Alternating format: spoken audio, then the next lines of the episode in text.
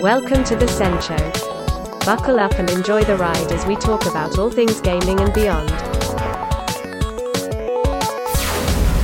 Hello and welcome everybody to the Sen Show, my little video game podcast passion project that uh, was born out of this freaking pandemic. I mean, what else is there to do than think of something and make it your own, right? Something you always wanted to do and never got around to it. Well, it's finally here, and I'm happy for it. Um, and we're gonna get right into the first section here, which is going to be what's on the news. And we're gonna start with the Epic Game Store database leaks that got uncovered recently. It included two game titles, one of them being Final Fantasy VII Remake which is not really a huge surprise to me because all the other titles eventually made it to the PC platform. But I'm happy for it nonetheless because I finally get to play it, and I'm a huge Final Fantasy VII fan. I think it's one of the uh, one of the most amazing JRPGs of all time, if not the most amazing. So uh, yeah, that's just great news to me. The other one here, which was Alan Wake remastered, this one really surprised me because I had no idea that this was even in development or that anyone really asked for it, honestly. Uh, I played the original all the way back in the day, and if you played it yourself and finished the game, you know that it ended on a giant cliffhanger because it was always supposed to be a video game series, and even though rumored the Alan Wake 2 game never came out and never saw the light of day, and instead we got a pretty shitty DLC uh, which kind of rubbed me the wrong way on the whole Alan Wake idea. But I mean, here we go. It's coming back, and uh, we'll. I'll guess we have to wait and see how this does because I'm pretty sure that the next Alan Wake 2, whatever, is gonna rest on the shoulders of the success of this one. So we could end up in the same freaking situation that we were in uh, however many years ago now uh, waiting for another Alan Wake 2, which would be kind of hilarious or sad, depending on the point of view you have. Next up, we have the Among Us developers talking about their burnout after their giant Twitch su- uh, success. And uh, yeah, I mean, they are a three person development team, and I can only imagine, uh, especially as a developer myself, what kind of pressure you're under when you have millions and millions of players breathing down your neck with their huge expectations for the game. Uh, they're expecting you to one up yourself with every update, and while you're doing all of that, you are trying to get on different platforms like X- Xbox and PlayStation, and just try to keep your shit together, really. Um, and at the end of the day, every little thing you do is gonna be uh, looked at under a giant microscope, and it's gonna get criticized. I mean the internet is a very vocal place and it's also a very rotten and foul place when it comes to comments, and a lot of those comments are not going to be nice. We all know that much.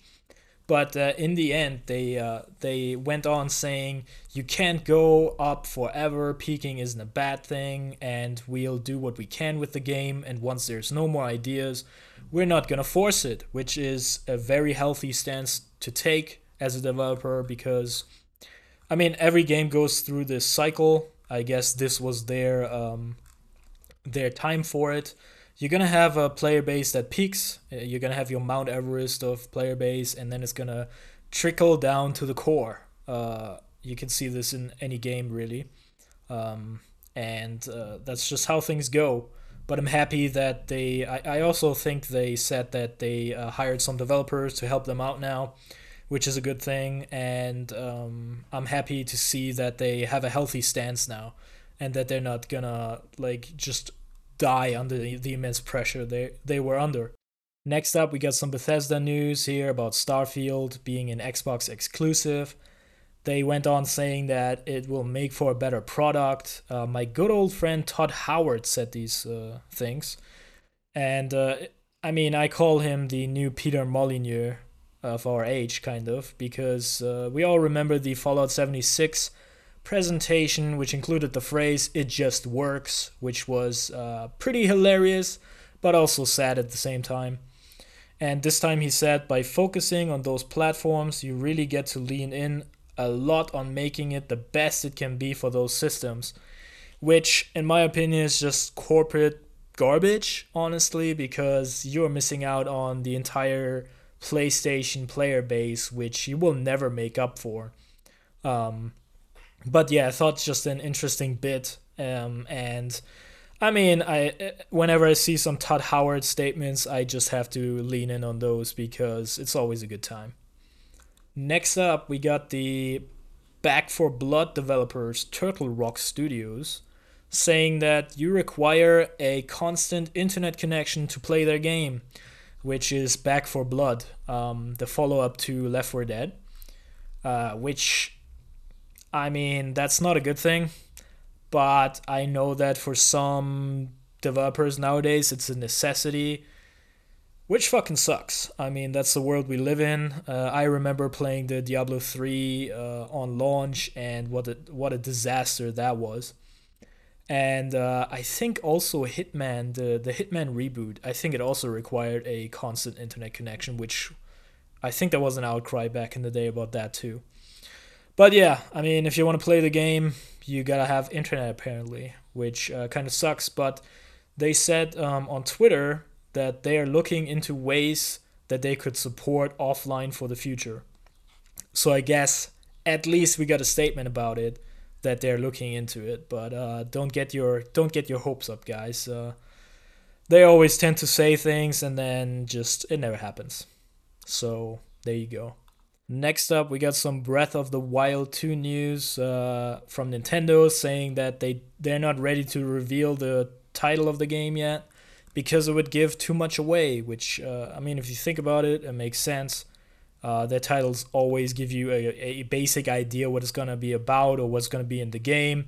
If you think about Wind Waker or Skyward Sword and that kind of stuff, so they're gonna keep it under wraps for now, which I think it's a good decision I'm not a big fan of leaks um, because it takes away the element of surprise. I mean, I like uh, things being announced and and the feeling of being surprised and being like, oh fuck, man, they they're gonna they're gonna release this or that, and um, yeah, it's always exciting.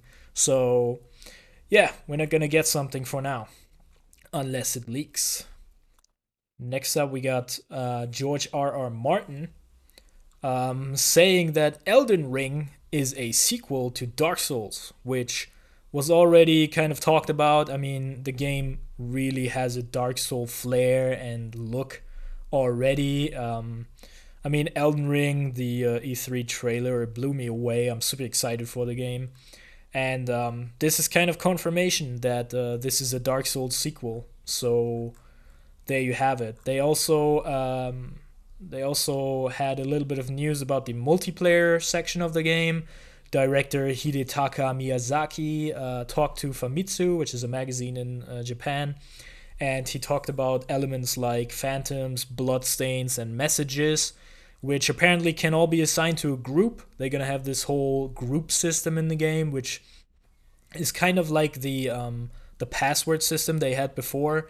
You can just have like a, a group tag and then if people join your group, you're gonna see the messages of those of your group with a priority, and you're gonna find players more easily, and all that that sort of thing. So um, I mean that makes me happy. I always thought the uh, the Dark Souls multiplayer is kind of janky, um, and maybe this is gonna make it better. So I'm looking forward to that. I'm a giant Dark Souls fan, and um, I'm I'm super looking forward to playing Elden Ring because because it looks amazing.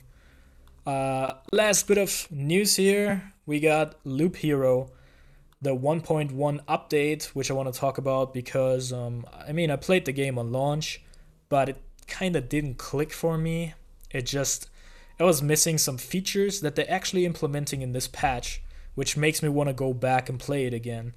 Um, features like save on the go, because before, if you started a run, you had to basically abandon your run and only get a certain amount of resources from what you already gathered and that fucking sucked dude like i can't believe that they didn't have this feature on launch but the outcry helped and now here we have it uh, other than that they're to add a perk deck which uh, i have no idea what this is going to be but uh, i can only imagine it's going to be like a passive buffs or some sort Um, they're also gonna add a speed up, which for me is a huge deal because I thought I always thought that the game is way too slow. I just I was just waiting. Like one run took forever. It felt like, and I just tended to just abandon it, and I, I just felt bored, really. Um, then other than that, they got some inventory management, deck switching, and new tiles and new enemies. So that's just good old free content right there. So yes, um, I'm looking forward to this, and I'm gonna try it again and see if I like it this time around. Cool. So in our second section of the podcast, we're gonna talk about what have I been playing, and uh, the first game on my list is Hotline Miami, and Hotline Miami 2. Uh, I went back and played that game all the way through, which then triggered me buying the second game right away, which hilariously was on sale at that point. So I guess it all worked out in the end. Uh, absolutely, absolutely love my time with it. I mean, it's this super hard, unforgiving, skill-based brawler slash shooter in a top-down, crazy synthwave retro look. And if you've never played it, I highly recommend going back and doing that. Um, also, the story is surprisingly deep and it's absolutely bonkers. And uh, if you want to understand it, it is really hard to follow it throughout the game because all the events are overlapping and you're going back in time, then you're in the future again, and all that kind of jazz. So there's a guy on the Steam forums who actually wrote up the entire story in uh, a fashion that one can understand. So I highly recommend checking that out as well. Um, so yeah, I mean, what what else is there to say about Hotline Miami? If you if you never played it, go back and play it. That's that's all I can really say about that. Um, second on the list is Minion Masters, which is my cozy one-on-one slash two-on-two uh, summoner game. I mean, there's mobile games like this. I, I forgot the name of the mobile version actually, but this is basically uh, base versus base, and you select a hero and you can build a deck with minion cards, and you can spawn those minions, and you're trying to def- destroy the enemy base which uh, sounds a lot easier than uh, said and done. Um, I played this game when it came out, actually, when it was in, I think it was in beta or something. And uh, they tend to release the DLC of the game for free on the first day. So if you want to check it out, uh, make sure that every time they release some DLC that you're gonna get a notification and grab it because afterwards it's gonna cost money and I mean money paying money sucks, right? So there you have it. Um, third on the list, which is also Street Fighter 3, so I guess it fits, is uh, Street Fighter 3 Third Strike on Fightcade. Um, I'm a huge fighting game nerd and I love fighting games. I love watching fighting games. I like the thrill of them. I'm not very good at them, to be fair. But uh, Third Strike, I ever since I saw the, uh, I mean, super famous video at this point. Ever so, ever since I saw the Daigo parry, if you don't know what that is, go look it up. It's amazing. It's one of the most hyped videos in video game history, and ever since then, I had a, I had an incline to play Third Strike, and you can do that now on Fightcade with uh, with uh, rollback netcode which is amazing. And yeah, I mean, I'm just grinding it out. I'm not very good, as I said, but I'm getting better at this point. Uh, I'm a Ken player. Yes, I know, top tier scrub. But uh, it doesn't really matter what character you pick because they will destroy you anyway because there's parries and all that jazz. So yeah, if you never if you never checked out Third Strike, I mean I can't I can't blame you for that. It's a pretty old game at this point, but uh, make sure to check out and watch a fight or two on YouTube or something to get the gist of the game. Um, it's highly entertaining, I would say. Um, our third section here on the podcast is what am I looking forward to? And I got some bangers in here. I mean, I talked about Loop Hero 1.1 already, but I also picked up uh, Griftlands recently, which had its 1.0 release, and it looks like an amazing uh, deck building I don't even know, like deck building roguelike, roguelite actually. Uh, the art style kind of reminds me of Hades, uh, which is a good thing because Hades was, I mean, one of the best games in the past decade. And um, yeah, it has some pretty cool, interesting mechanics like having a deck for fighting and also having a deck for arguing. So you can not only fight people and knock them out, you can also try to convince them to help you on your missions and all kinds of jazz. So I'm really look for, looking forward to checking that out. Um, the other thing, which is already released, it is um, Guilty Gear Strive. Guilty Gear Strive looks uh, amazing. I mean, it topped all the other fighting games on release. It already sold like 300,000 units, which is, man, I mean, it's a huge success, and that's really what the fighting game community needed. It is also, it might be the game to uh, bring everyone together, uh, which kind of happened with Dragon Ball FighterZ. Um, because uh, they kind of did a soft reboot, I would say. They made the game a little more accessible and that brings new people in. And Guilty Gear I mean it's a staple in the video game uh, in the in the fighting game not in the video game. Also in the video game but anyways. Uh, in the fighting game scene and uh, it it has the power to bring everyone together from different fighting games. Like if you're a Street Fighter or a Tekken player then uh, lots of those people are checking out the game as well which is great so um, right now I'm pretty much watching uh, Guilty Gear Strive on Twitch a lot, and uh, if you if you never if you never saw anything about it, you should check out Justin Wong. He's one of the fighting game legends. He's playing this game like pretty much every day, I think. And you can also check out James Chen, which does a lot of beginner fighting game streams, and he will teach you some basic concepts. So, if you've never gotten your foot into the fighting game scene before, this is kind of the gate to go through, I guess. Okay, here we are on the fourth and final section of the podcast, which is going to be where to get some bang for your buck, um, which is going to be game sales focused. And I got some uh, fanatical.com bundles here for you, which I will go through the games list and just pick out the ones that I recognize and kind of know about. So they have two bundles that I got for you this week, and one of them is the Build Your Own Summer bundle this one includes uh, Redeemer Enhanced Edition, which is like a really brutal top-down brawler uh, type of game. And uh, it's a, if I com- if I oh, I can't talk if I remember correctly, it also uh, implemented a local co-op mode recently, which is cool. So if you want to play with your buddy, there you go. Um, then there's Hard West, which is kind of like an XCOM in the Wild West game. Uh, also very uh, narrative focused, I think. So if that's your thing, check it out. Then we got um, Shadowgate 2014, which is a remake of a really really old like hidden object point and click adventure. And uh, I actually played that myself, so uh, expect a lot of trial and error in that game. But it's, uh, I mean, if that's your thing, it's a fun time. Um, next up, we got AER Memories of Old, which is like a super artsy uh, exploration adventure game. I actually played through the entire thing, and uh, it's a fun time. You can turn into a bird, which is a cool thing, and fly around, which feels super smooth and and kind of yeah, almost mesmerizing. So that's cool. So I would definitely check that out if that's your kind of thing. Uh, we got the Outcast Second Contact, which is a super old adventure game that got remastered uh, which I have in my Steam library, but I didn't get to uh, around to play it yet.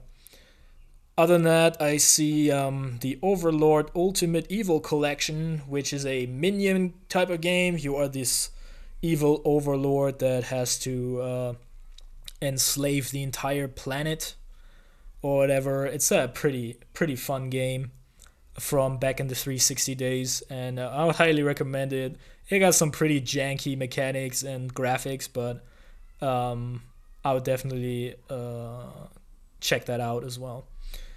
Other than that, we got Chroma Squad, which is a poo, like isometric XCOM Power Rangers game. You're kind of like making your own TV show, and you have to entertain the people. So you have to, uh, which is actually a cool mechanic. I think you have to make a great show instead of just doing the same thing over and over. You have to mix it up and uh, get the ratings in. Uh, other than that, we got Zombie Night Terror, which is like a 2D zombie control game where you have to. I think it's like puzzly also. I didn't play it yet. I have it in my Steam library as well. Um, but it really looks cool and has some good ratings. And other than that, I don't see anything else super interesting in here. I mean, uh, Betrayer. I think I recognize that one. Betrayer is a first-person horror game, which made the rounds like years ago. So if you're into the horror genre, check that out. Okay, other than that, we got the Killer Bundle 17, which uh, in this bundle you actually buy all the games at once, which includes the games uh, Battlestar Galactica Deadlock. Uh, don't know much about that game, but apparently it's a 4x turn based strategy game. Then we got Plane, Planescape Torment Enhanced Edition, which is a obviously a code classic CRPG. So if you uh, if you want to get your foot into that, here you go. That's the bundle for you. Blacksad Under the Skin, which is like a almost Telltale like um, adventure detective game with uh, all the characters being animals. Uh, besides that, we get the Railway Empire, which I don't know nothing about uh, other than you're building your railway empire. Wow, congratulations. Uh, Tower of Time, which is kind of like a dungeon crawler. You're going up this Tower of Time, I think, and it's like a party based RPG. You got Undead Horde, which is similar to um, Overlord, actually. You are a necromancer and you are um, reviving dead enemies that then fight for you. And I actually played it a little bit, but it didn't really click with me, so. Um, but maybe it's the game for you. It uh, got a, this low poly art style, and you go around questing and stuff. And then lastly, we got Out of Space, which is a multiplayer co-op. Uh, I think it's a party game. I'm not entirely sure, but I think you're like working together to keep your space station in check. So if you want any of these games, go check it out on fanatical.com. All right, in the very end, I uh, I mean, I can't even believe that I finally fucking did it. I always wanted to do a podcast, as I said in the beginning, and uh, I finally got to round and make my first episode. I know there's many things I can improve on, and I hopefully will. I hope you guys stick around for that and tell your friends about this. Uh, I'm not only on Anchor.fm, I'm also on Spotify. So share and all that nonsense. And I'll see you guys next week on the flip side.